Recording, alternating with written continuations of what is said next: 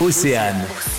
Suivez les étoiles. Armel Tripon, bonjour. Bonjour. La route du Rhum n'a pas vraiment de secret pour vous, avec une victoire en multi 50 en 2018. Et puis j'y ai participé en 2014 en IMOCA cette fois. Et puis j'y ai participé mais en tant que routeur à terre en 2006 et 2010, voilà, pour des, des, des concurrents. Votre bateau pour cette édition 2022 de la route du Rhum, les petits doudous. C'est un Ocean 50, anciennement multi 50, donc ce sont des trimarans océaniques de 50 pieds, c'est-à-dire 15 mètres. C'est la porte d'entrée euh, dans le multicoque euh, pour la course au large. Ce sont des bateaux qu'on pourrait qualifier un peu de, de karting des mers, donc euh, avec euh, des capacités de, de, vitesse assez élevées et en même temps une, voilà, une, un engagement assez fort, des sensations garanties. C'est compliqué justement d'être Ah. sur un bateau euh, aussi rapide que ça? Alors compliqué, je sais pas, c'est stressant. On va dire que voilà, le multicoque en solitaire, un exercice euh, vraiment à part, qui demande beaucoup d'engagement. Euh, voilà, il y a une image que j'aime bien qui est un peu comme du lait sur le feu. Voilà, vous voyez, c'est faut jamais euh, être très loin de, de pouvoir euh, choquer les écoutes, larguer de la puissance et